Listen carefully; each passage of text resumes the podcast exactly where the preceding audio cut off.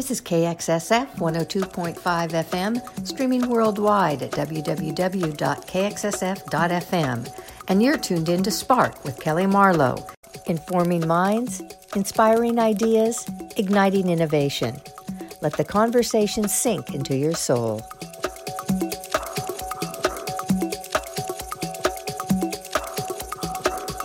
This is Kelly Marlowe, host of Spark. Given that Spark is about having conversations that are impactful with others, it is perfect that I will be talking with Rachel Kajak about how to have a conversation with anyone. Rachel Kajak is an expert in social fluency and teaches it to many people and organizations. Hi, Rachel. Hi. Welcome. Thanks for having me. Yeah. So tell me, when I walk into a room full of strangers, where or how do I start? Great question. So it's interesting because uh, it really depends. If you walk into a room and you are naturally drawn to a certain part of the room or a certain group of people, you should absolutely uh, head in that direction. But sometimes you walk into a room and you're just not really sure who you want to talk to. And so it's good to take a couple of minutes to look around and just see who looks interesting to you, see whose eye contact you catch. Um, if there's speakers at an event, for example, uh, you can you know listen to one of the speakers that uh, might seem interesting to you, and then go up and speak to them afterwards. But it's really important to be genuine in, in who you're interested Keep real radio alive, people. Live, local, real radio. That's why you're here listening to KXSF, right? On 102.5 FM San Francisco. We give you more of what you want music and programming curated by actual human beings who live locally in your neighbourhoods, plus live music and interviews with local artists and bands. But to stay on the air, KXSF really needs your help. Donate now to KXSF by going online to www.kxsf.fm and clicking on donate. Thank you so much. um, a commercial wanted to come in and interrupt our conversation to throw the conversation off in case you're in a room and someone just walks up and you don't know what the person's talking about. Hey, that happens all the time, right? So perfect, perfect example. So, oh gosh, so uh, the good comedic relief there. So, so anyway, when you walk into a room and you're looking for, around for who's interesting, you really want to be genuine about that, and um, it's important to to really think about, you know, who do you want to meet? What's your intention for that? And um, you know, really meeting new people and the ability to do that well makes a huge difference in the quality of your life. So, do I just go up to the person that looks the most interesting to me in the room? Or yeah, open? Let's say you found the person that you want to talk to. You're you're you've noticed somebody, you've caught their eye, or you've heard someone speak and and you're interested in them and the way that you want to actually do that is you want to come up to somebody and do what I call a quick read.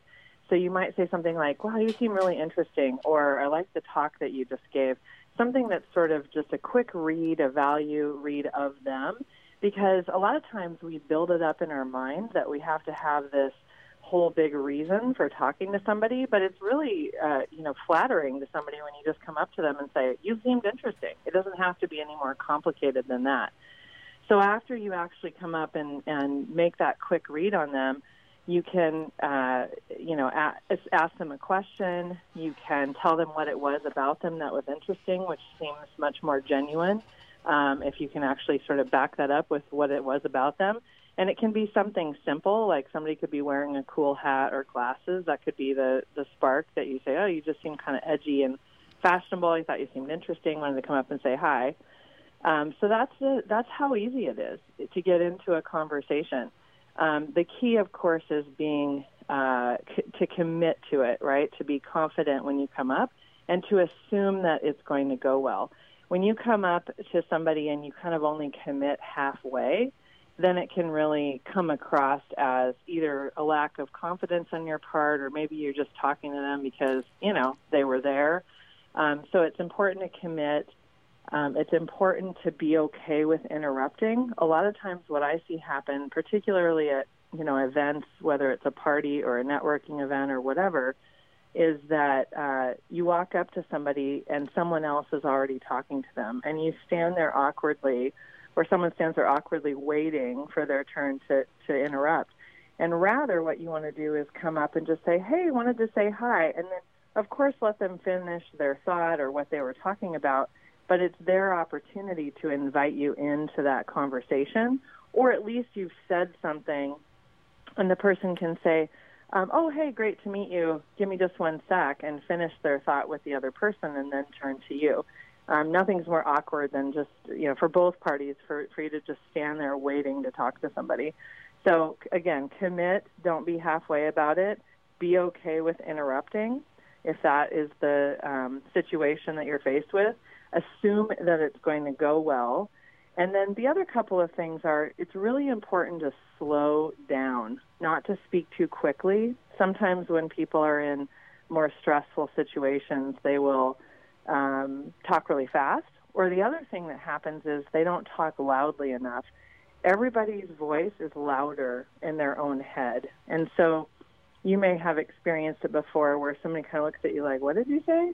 And so if you speak loudly, a little bit louder than you normally would, particularly in a room full of people, it actually really helps uh, with that, you know, conveyance of confidence, and also so the other person can hear you. It's just a function of that as well. Okay, so uh, it's a nice intro to maybe compliment someone on what he or she's wearing, or you look familiar, or something. But how do you then keep the conversation alive, keep it going and interesting? Well, there's sort of two ways that I talk about what is uh, kind of categorized as conversational agility, and that is wide rapport and deep rapport. So the first one I'll talk about is wide rapport. Um, this is so you know if anybody listening hates small talk, this is for you. this is the kind of situation where you're trying to figure out how to have something to talk about with somebody or having lots of different topics that you can draw from at any given time. And so wide rapport is being able to talk to anyone, anywhere, at any time. So lots of different kinds of people. And some people feel like this is superficial, but the thing is, you really have to, it's kind of like you have to date before you get married. You know, you can't just jump into the deep conversation without some sort of entry point where you're doing a little dance, getting to know each other a little bit um, checking each other's uh, body language out, which is something that we just do instinctively as humans. And so the way that you actually um, build wide rapport is through something that we, that we call threading. And so it's an opportunity to insert a new topic of conversation or to thread off of something someone else is saying. So it's deceptively simple. If you're listening to someone else speak and they're talking about cheesecake. Just something that's on my mind right now. Um, and you know, you're you just thought about baking a cheesecake, but you've gone dairy free. You might say something like, "Oh, speaking of cheesecake, I'm trying to find a good dairy free recipe to make something that's as close to a cheesecake as possible. Nothing's as good as the real thing, but um, do you have any ideas about that?" Or uh, thinking of something else that you want to say about that, maybe something that you read on the internet or whatever. And so, what you're doing is you're showing interest in what they're talking about, but you're also contributing to the conversation. A lot of times, what people will do is go into question mode. And there's nothing instinctively wrong with asking people questions. In fact, it's a great way to get to know somebody.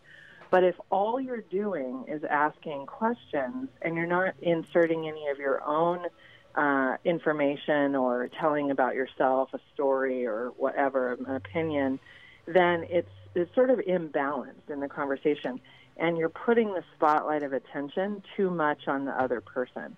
So you want to kind of keep in mind that balance. So, so this exercise um, that I'm about to share with you, called Speaking of, is a great way to practice this and to sort of train your brain to be able to think of things to talk about. And you can do this on your own, but it works best with another person. Uh, so the way it works is that um, somebody says, uh, you know, let's let's say you and I will model this here, uh, Kelly. So um, so just make a statement about something. It can be anything. wow, today is really hot. It's a great day to go surfing. Oh, wow. So, uh, speaking of hot, um, I just uh, boiled a cup of tea and it is burning my mouth as we speak, or it had just burned my mouth. This is kind of a silly example, but the idea is not that you are having a real conversation, it's that you're practicing riffing off of what somebody says. So, what you just said there, you know, it's a really hot day, uh, it looks like a good day to go surfing or something to that effect. I could have riffed off of day, uh, hot, uh, surfing, right? So I chose hot because I actually did just boil a cup of tea and I really did just burn my tongue. So, um, so you know that was real for me, right? So, so the game or the exercise, you're sort of gamifying this, is to um, is to riff back and forth, and it's if if if the conversation makes sense, you're doing it wrong. The whole point is just to practice riffing off of each other's statements. So it might be uh, you know, you, you hear me say, um, you know, the the tea was hot and I burnt my tongue, and then you might say, oh, speaking of tongue, and you know, I don't know, I tried beef tongue once and it was gross, right? Something like that. So you just riff back and forth. The other way that you can practice is to go to Google and do random word generator, and it will literally just pop up random words. Like it could pop up spicy, and then you say, oh, uh, you know, speaking of spicy, and then say something about that. The other thing about this is that there's sort of an order of importance or, or value, I guess would be a better word, for, for what makes a good thread. And the number one thing is a personal story. Because, first of all, it's easiest to talk about yourself. And you just heard me giving an example of that. But also because um, it's, it, you're sharing something about yourself if you're contributing and sharing in the conversation, people are more likely to do that. It's inviting them in to actually share and, and be more open with you. And so, um, so that's number one. The second one is an opinion, um, something that you hold, something that you believe. And the third one is an interesting fact um, or something that you heard. So, like, you might say, "Oh, I was just listening to an NPR NPR podcast today." And they were talking about um, you know the upcoming election and who's polling you know first, second, and third. And I found this interesting. Blah blah blah. Right. So those are the order of importance, and so you don't want to just spout out facts and random you know Jeopardy answers or questions. It's more about like what's something interesting that you heard or read or saw recently that you want to share. But you don't so want to go too personal, right? What's that? You don't want to go too personal when you first meet someone in terms of personal story, do you? No, that's that's exactly the point. Is that you're uh, that well, first of all, it's you sharing a story, so you get to choose how how personal you go. But yeah, you're bringing up a good point.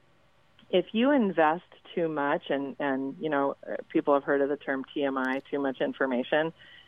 You know, you, you, then it can kind of seem off-putting. It's like you're kind of putting the cart before the horse. So a better way to do that is to think of light and positive stories that you can share.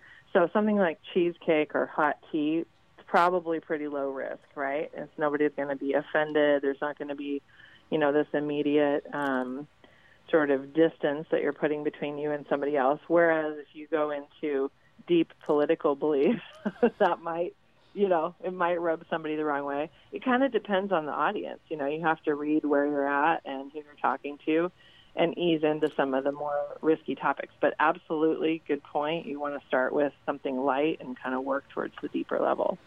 Okay, so the other question is opinions. Do we really want to give negative apparent opinions, even though it may be honest, when you first meet someone? You know, I believe that it is good to do that. Um, I think that if you if you know yourself to harbor some pretty strong opinions, um, say politically or, or something that's controversial, um, maybe you don't lead with that. But what I think is really important is that you be genuine above all else. So you don't want to hide either, right? It's a delicate balance. So having an opinion about something, but having an opinion at least initially about something that's light, um, topic wise, is is more safe. You know, it's something that at least gets you into the conversation and gets the ball rolling as far as um, you know the back and forth interchange. Great idea. Um, we're going to take a short break and be right back. Sounds good. Support for KXSF comes from Irish Voices, a small business that not only collects and shares conversations with the Irish diaspora in San Francisco and beyond through video and audio, but which also offers walking tours of San Francisco, telling the story of the large Irish influence in the city since the 1840s. Look for Irish Voices walking tours on Eventbrite, Facebook, or on the website at www.irishvoices.us. Thanks for supporting San Francisco Community Radio. You are listening to Spark with Kelly Marlowe, returning to our conversation with Rachel Kajak about how to have a real conversation with anyone. Thanks, Kelly. So, um, so I mentioned a minute ago that there were sort of two areas that I think about conversational agility. One is building wide rapport, which we just talked about, and then the other one is my favorite, which is building deep rapport. And for some people, they they actually are the opposite of what we talked about earlier, where they don't mind the small talk, but when it gets into you know how to get more down into your heart center as opposed to just staying in your head they're not really sure how to do that comfortably. So I wanted to kind of talk a little bit about what that um, what that means and what that looks like. And so I think about it as you know a head to head head to head conversation versus a heart to heart. So what I mean by that is you know if you're talking head to head, you're really talking about um, oh so where did you go on vacation? And how long were you there? And where did you stay? And you know was the flight okay? It's all just kind of information right? You're in your head about it. Whereas if you're talking to somebody about their vacation and you say oh what was your favorite thing about it? Um when did you have the the you know what day was the best time you know share that with me? Something that is a little bit deeper that gets people into what do they value? What do they care about? That creates an emotional anchor and it makes people remember the conversation and it makes people feel and say things to you like you're so easy to talk to or they just find themselves reviewing a lot about themselves you know whether it's like they're about their family or you know about what they you know enjoy doing and you know what they care about all of those things and so this is really the the special sauce in my opinion and the way that um, that that I typically teach uh, this um, activity or this this style of conversation, I should say, is through an, an activity called Empathy Generator. And so, Empathy Generator, and you know, it might be a silly name, but it, it gets at the top, the point of it, which is that you're trying to get to um, sort of an assumption about people's values so that they feel seen and heard. So I talked a little bit ago about spotlight of attention. When you are, um, you know, in a situation where you're first in a conversation with somebody, you don't want to put all of the spotlight of attention on them by peppering them with question after question. But as you get into the conversation more, you really do want to inquire into somebody. You do want to put a little bit more spotlight on them. And so that's um, what this activity that I'm about to teach you is all about.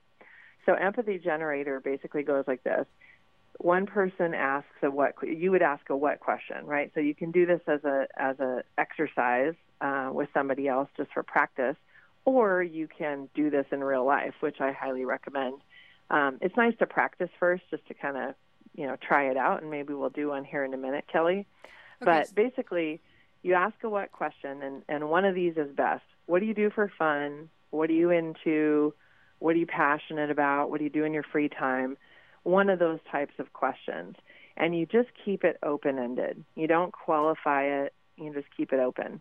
So and then that if, person. I'm sorry to yeah. interrupt, Rachel, but what if you're a person who is introverted and has a hard time talking about yourself? And you can't get the so, person going on it. Oh yeah, that's always that's yeah, that's good. So, you know, when you can't get somebody going at first, um, you're going to go and try to dig a little bit deeper by asking a question that's going to get them to, that, where they kind of have to talk. So I'll give you uh, an example. So let's say you ask them, "What do you do for fun?" and they say something really uh, succinct, like, uh, "What's a one-word answer?" or "What's something that's very uh, Read. succinct. Reading. Yes. Yeah. So then I would ask, well, what is it about reading that you like? Right? So what might you say to that? You can keep playing the introvert and give me some short answer. Oh, I don't know. oh, that's your answer? Yeah. Oh, you're you. you're you're a tough audience. Okay, so um well, if you did know what you liked about reading, what would it be? um, sci-fi. Sci-fi. Yeah. Cool. I like sci-fi too. So, what would be what's like one of your favorite books, or to kind of describe an ideal sort of uh, storyline of sci-fi that you that you're into?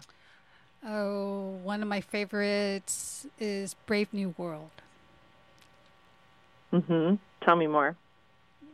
It's just about genetic engineering. What happens to what happens to, in in the future when that happens, and that was written so far back, and it's happening now today. Yeah, yeah. Wow, that's cool. Seems like um, like topics that are happening today are really interesting to you through that lens. Like kind of thinking through the sci-fi lens, like everything in sci-fi, right? It's about what happened, uh, or or, or, in, or taking one little idea about what could possibly happen in the future, and then extrapolating that into a whole story. So isn't that cool? That you know, it, it, cool and scary that that was written a long time ago and now it's actually happening. So you basically have to know how to improv on top of one word. Is that the best way to describe it? Yeah. So, so one of the things that I didn't um, explain as I was doing it, so I'll explain it now, is I'm attempting to make an assumption about your values. I'm attempting to kind of do a, a cold read on you.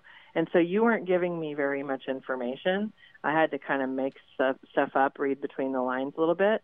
And it might be that I, I value read you and I say, you know, seems like current topics are of interest to you through that, you know, lens of sci-fi from the past or however I awkwardly worded it in our improv, but something to that effect. And you might say, well, kind of, but not really. It's more like this. It's that um, I just really like history, and I like to look at how we're repeating it now in in the modern day, and think about what we can do to um, to you know break that cycle or something like that.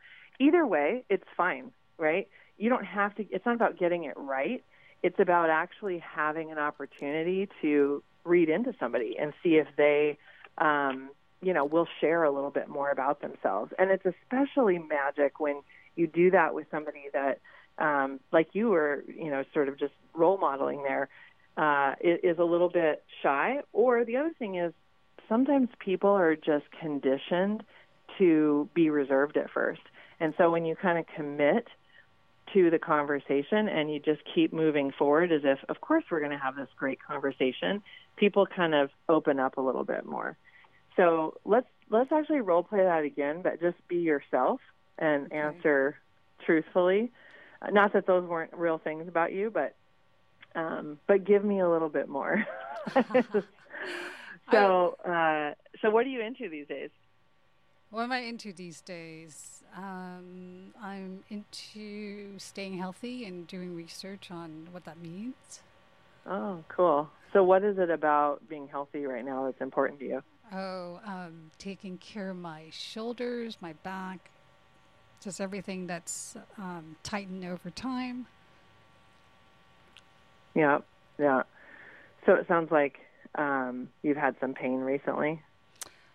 That's a really good insight on your part. Um, yes, I had I hurt my shoulder blade, and I've been trying to get it back to where it is, and it hasn't been easy. Yeah. And so what kinds of things have been limiting for you? Mm. Um, I'm not as flexible in my Mm. right arm, so that's something Yep. that I need to. I'm trying to figure out how to loosen. Yep. Yep. Well, it seems like not being in pain is really important to you, but it also seems like, you know, just having uh, flexibility and being able to um, enjoy life, right, and be active is, is also really important to you. So I love Rachel how you are empathizing with my experience and you're drawing insight from it So, can we go back to the empathy generator and how that works yeah. and how to use it well? Yep, absolutely. So, I'm actually doing it right now with you. So, the way that it works is you first ask an open ended question. So, the what are you into? What are you passionate about? One of those. And then when the person gives you their answer, you say, What is it about that thing that you like? Or, um, you know, you kind of went down an interesting path there because you were talking about your shoulder, and I instinctively I was like, hmm, I bet she's in pain. I bet there's something going on there. So I followed my line, or you know, my curiosity. I followed that line of inquiry and tried to dig a little bit deeper because you might have said, no, I'm not really in pain. I just, you know, I've had problems with it in the past, and I want to stay on top of things, right? So that would have informed the direction of our conversation. But in general, you want to say something like, what is it about um, being healthy that you like, or what is it about reading that you like? And then some people will just blah, blah, blah, blah. They'll tell you all you need to know. And you want to get to that assumption about their values where you're doing that read on them. Seems like you're very creative. Seems like family is really important to you. Seems like staying healthy and fit is, you know, one of the most important things to you. Something like that. But if you're dealing with a, a tough nut to crack, right? If it's somebody that's not giving you a lot of information when you say, what is it about that thing that you like? Then you want to keep digging and ask something like, well, what would be an ideal day um, just if all you had on your plate was reading? You're like, what would be awesome for you? What would you love to do, right? Or paint me a picture of, you know, how you like to take care of yourself these days. You know, something where they can't answer a very short answer. They have to share a story or they have to share a little bit more about themselves. And the whole point of that is to get them to tell you enough about themselves where you can make an assumption, like reading behind between the lines is how I would think of it, um, about who they are, right? So like if you think that they sound um, competitive or in a good way, then you might say that. If you if it seems like they're um, you know, introspective or, um, you know, highly intelligent in some way, or if they're super creative, like whatever you're picking up on, because guess what? There's a little bit of that in you to pick up on it in the other person. So that gives you an immediate connection point. What you don't want to do is you don't want to say, uh, you know, if somebody's talking about what they like to do and they're like, oh, I like to play this video game 14 hours a day you don't want to say, seems like you're really boring. seems like you don't get out much. right? So you want to keep it positive, but um but it's cool because sometimes you value read somebody and they don't even see it in themselves, right? We always hear about like people have a hard time taking compliments.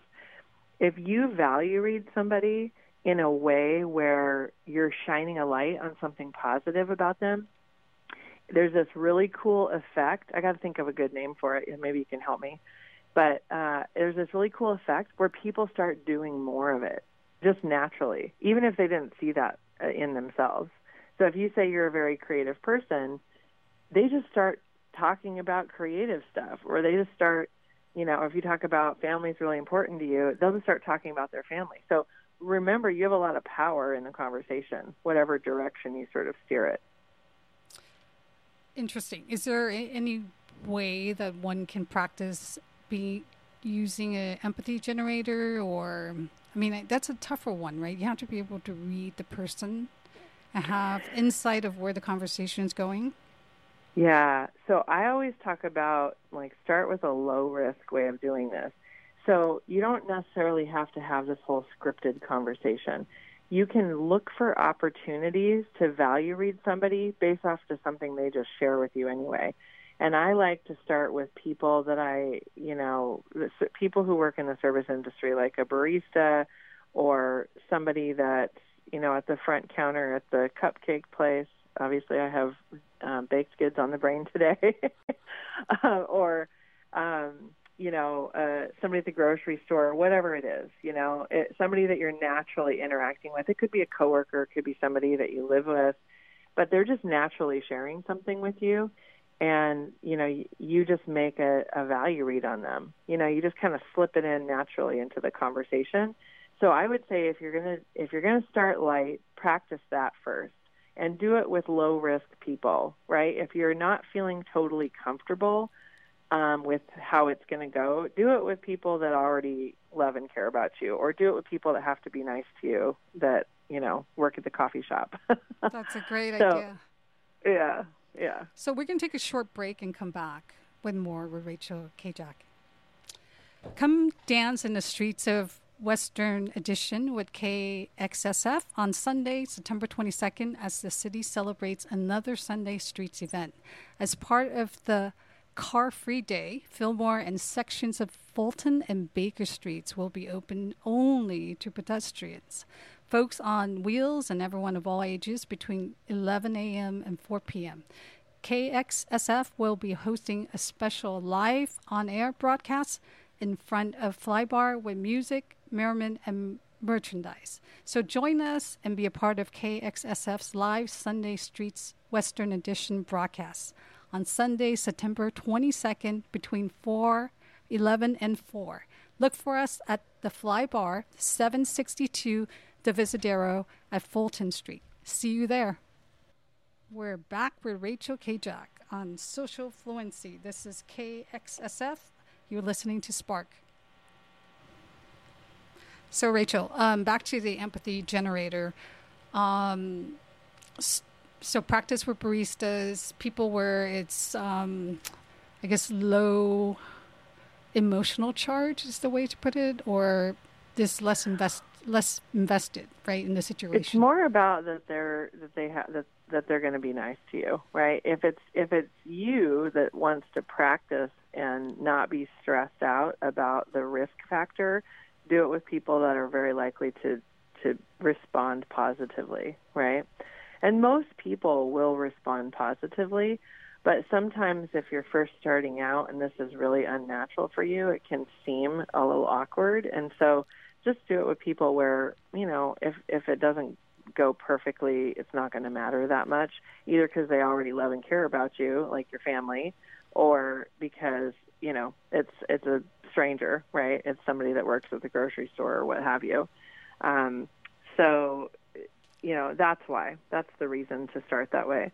But as you build in your confidence in this, then you want to actually practice that kind of whole sequence that I talked about, where you initiate and ask that what question and then follow it up with what is it about that thing that you like or that you know that you're into um, and then of course remember if you need to if you have the tough nut to crack then you can keep digging and try to um, get somebody to paint a picture for you whatever you need in order to be able to do that value read because values are where people's, you know, it's their heart center. It's like what they care about, it's what their purpose is.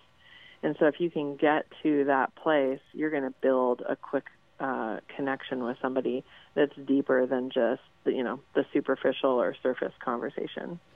Do you think you need to give your, yourself a time limit? Kind of, if you're not able to generate a conversation in 10 minutes, you should move on or?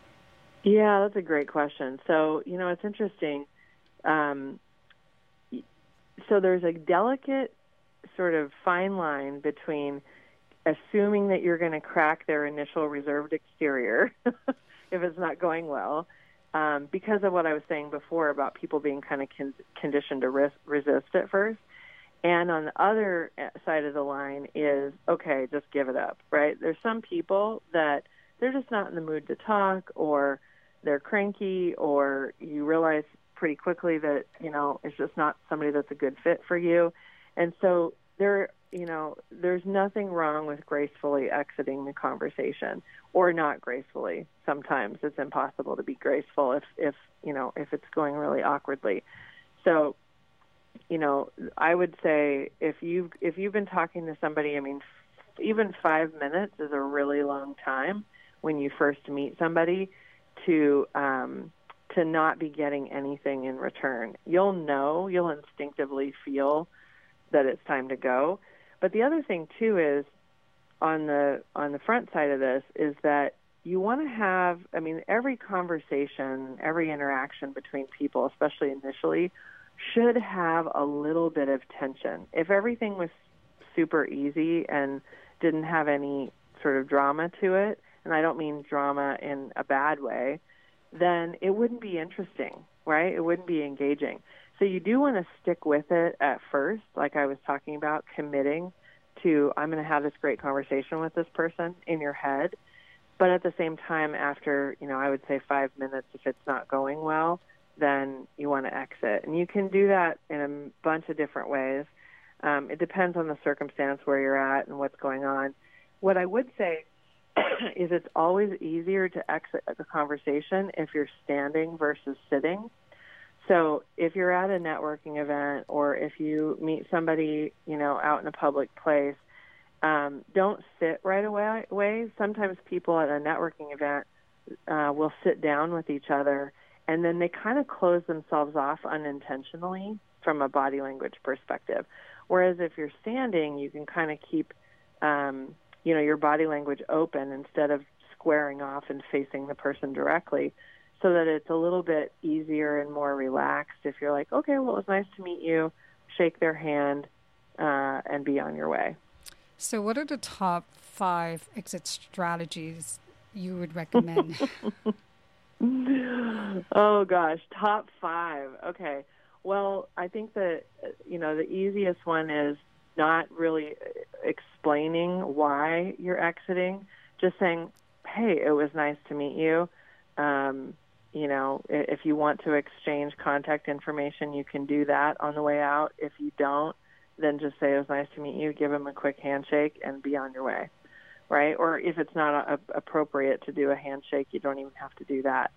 Sometimes I think people think they have to have, again, like just like in getting into the conversation, they have to have a reason to get out of it. And so, you know, that's the simplest one.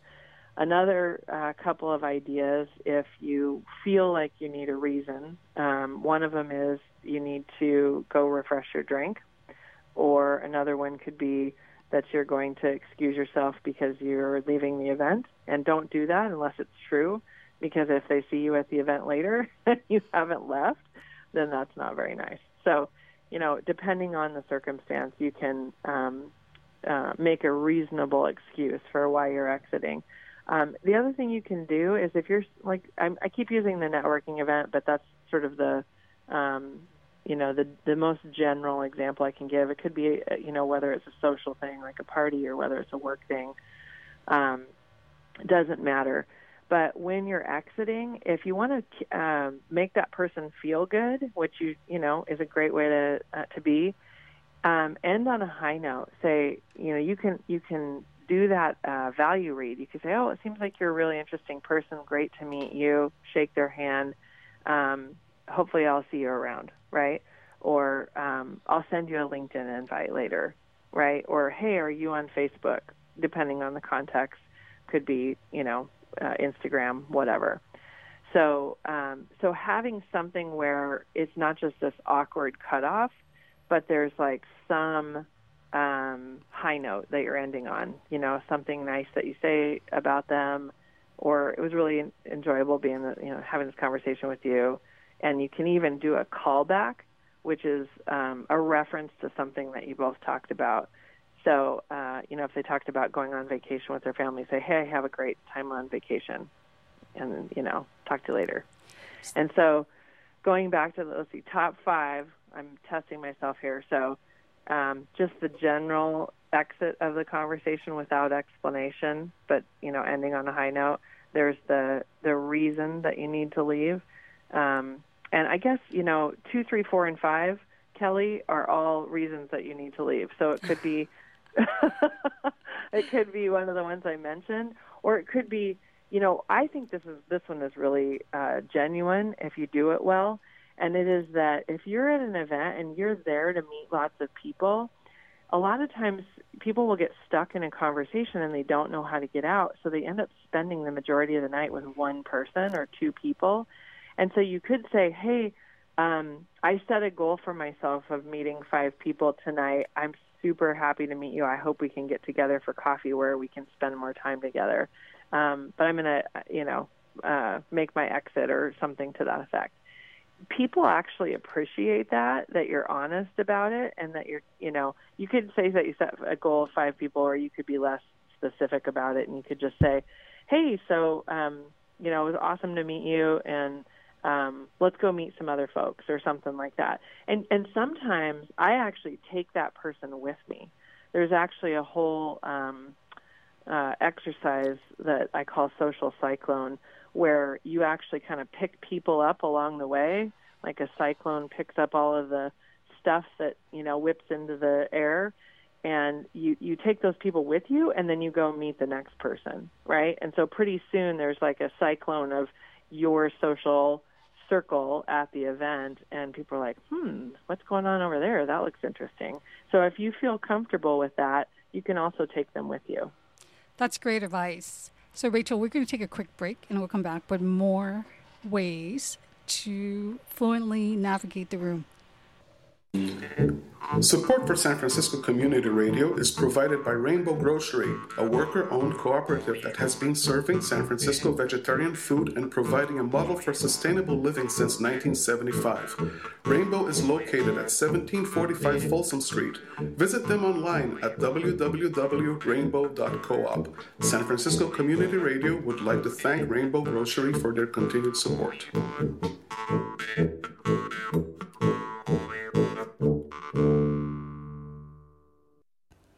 You are listening to Spark with Kelly Marlowe. I'm talking with Rachel Kajak about how to have a conversation with anyone, anywhere. Right before the break, we talked about how to actually stop or interrupt or gently break away from a conversation that we may not want to be in anymore. So, Rachel, what if the conversation just keeps on going and you cannot stop the person from talking? Yeah. Yeah, I resemble that remark. Sometimes I can be the one that's talking too much. Well, first of all, let me just say if you're a talker, it's really important to be mindful of airtime and space for others to enter the conversation. I've noticed that when people do that, it's almost like a nervous energy uh, sometimes where they uh, are not sure how to just let there be silence, right?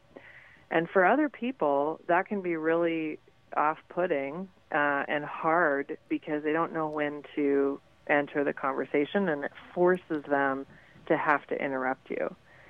So, that aside, I think that if, if somebody else is the one that's talking nonstop, that very first uh, activity that we talked about, um, the speaking of one, can come in very handy.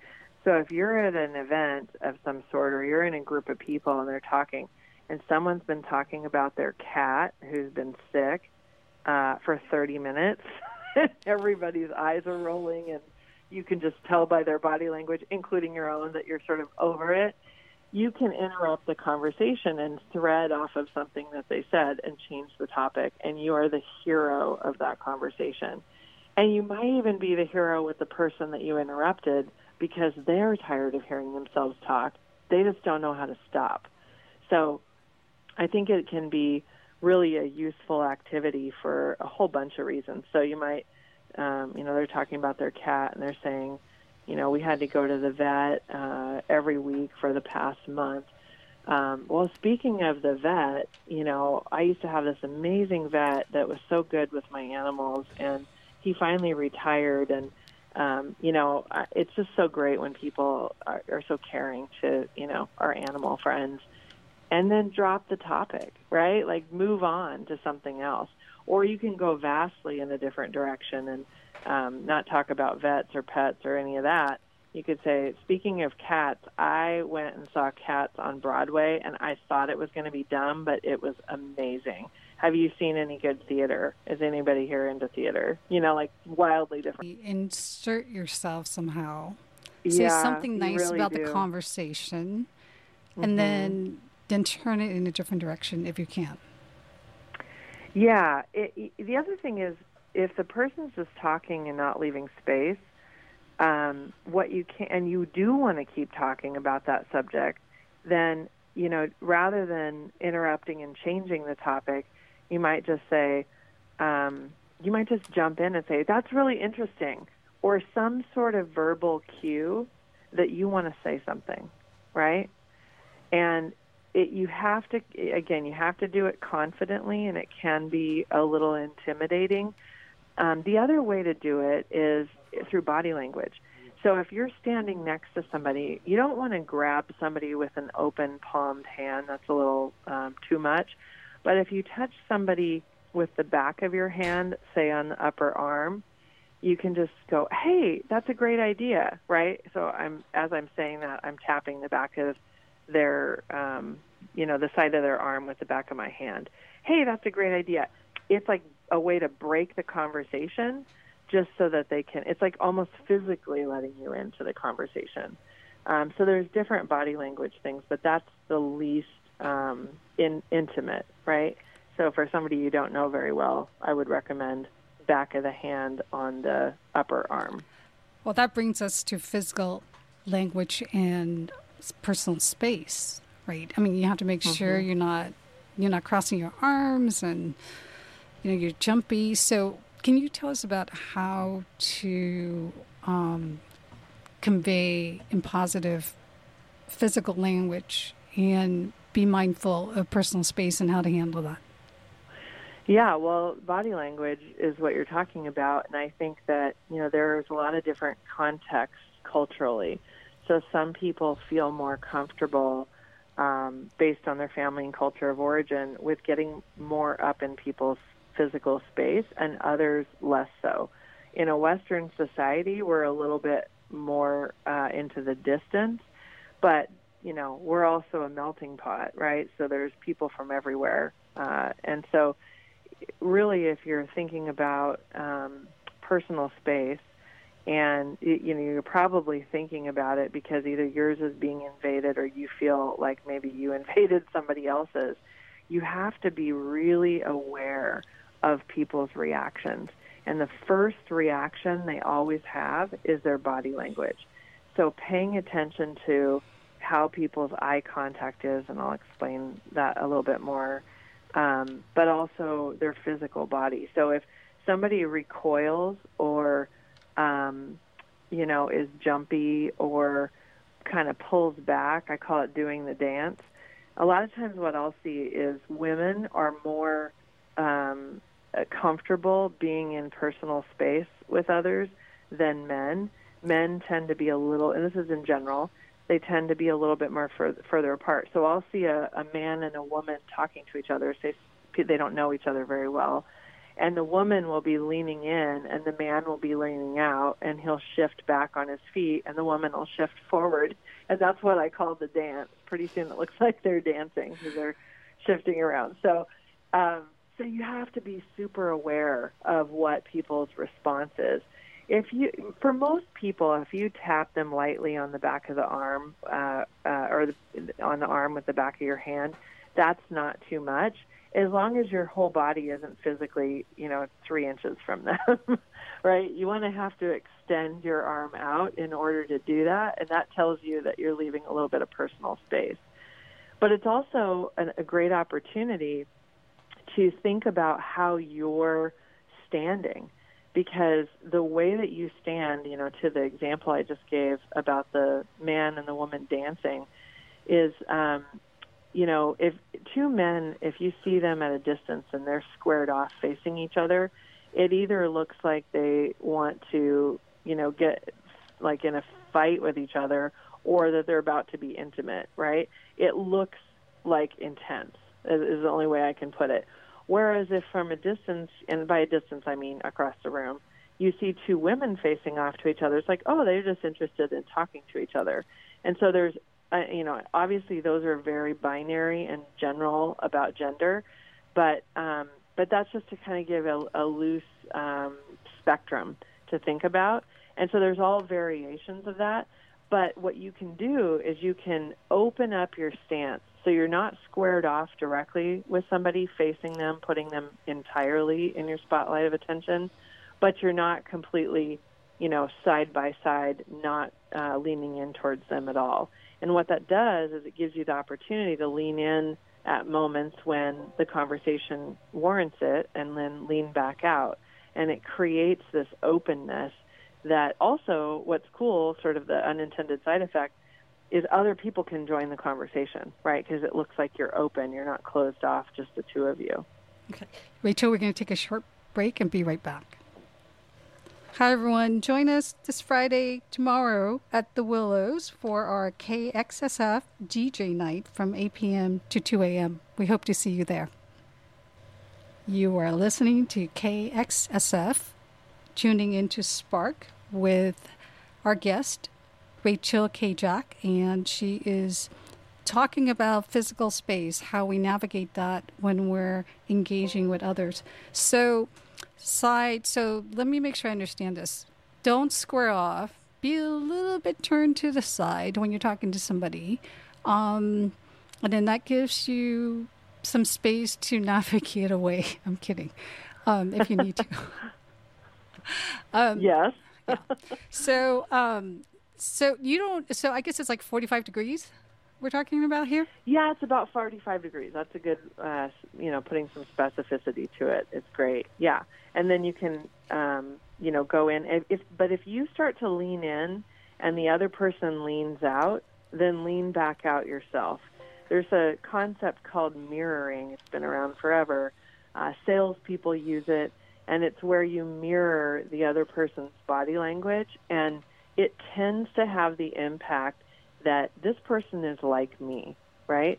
But that being said, you don't want to, if the other person is being really closed off, to use your example from a second ago, like they have their arms crossed in front of them, you don't want to mirror any closed off body language because then that means you're both closed off, right? Or if you do cross your arms, then un, you know, and you notice yourself doing it because a lot of us just do it instinctively then you uncross them right away. And what's crazy is if you start experimenting with this, you'll start to notice that people will mirror your body language. So if you put your hands on your hips, after a while, the person you're talking to will do the same thing. Or if some if you're leaning on the table, the other person will do the same thing. And you can even see it from a distance. Like if two people are sitting at a table, and one person crosses their legs, you'll start to notice at some point other people crossing their legs. So your goal is to stay open, uncross legs and arms preferably, and it it brings sort of you know from a um, uh, what is the word I'm looking for somatic mind body connection perspective. When your body is open, then you are open to the conversation. Okay. And vice versa. So we have six minutes left. Two questions. Oh, actually, it's one question and one call to action. So the last question is it's going badly. What are some recovery techniques if it becomes embarrassing or awkward and you just you just cringing inside? Well, I would say humor is your best friend, right? If you can be a little bit self-deprecating um, without showing a lack of confidence, right? If you say, "Well, I guess I didn't do that very well," or you know, "Guess I didn't," um, um, well, I guess I'm not uh, firing firing on all cylinders today, or something just kind of uh, light humored, then it tends to lighten the mood. So that's you know what I would typically do. If you're not comfortable with humor, or you're not good at it, or you feel like um, you know it, it's not appropriate for the situation. I, I mean, really, a, a, a fast uh, exit is probably your best bet because at some point it's hard to recover. So I, I always say the first 10 minutes are most important in sort of shaping the dynamic of the relationship. Uh, so if you just met somebody and it's not going well after 10 minutes, which can lighten the mood and hopefully bring the car. Yeah, yeah. Great to meet you. Um, hope you have a nice night. Like I said, always end on a high note. You know what's interesting? Kelly, sometimes people, you perceive that it's going worse than it actually is, and the other person doesn't necessarily see that. They might be distracted. You know, they might be um, just unaware of how they're coming across. So just assume, you know, it's probably not as bad as you thought it was, um, and and leave it on a high note. Yep. Okay, so for our listeners, what would the call of action be that would enable them to become more socially fluent in having a real conversation easily with anyone in, in, at a party, at a networking event, or um, just anywhere. Yeah. So I, I, I highly recommend you think about, from everything you've heard me talk about, what you want to start doing. Maybe that's a new thing that I uh, talked about. What do you want to stop doing? What do you want to do differently? And what do you um, uh, start doing, stop doing, do differently, um, or do more of, right? So if you think about that and you're like, you know what, I really want to start practicing um, value reading people, then I would recommend you actually, like we talked about, go out and um, practice that conversational agility, that empathy generator exercise.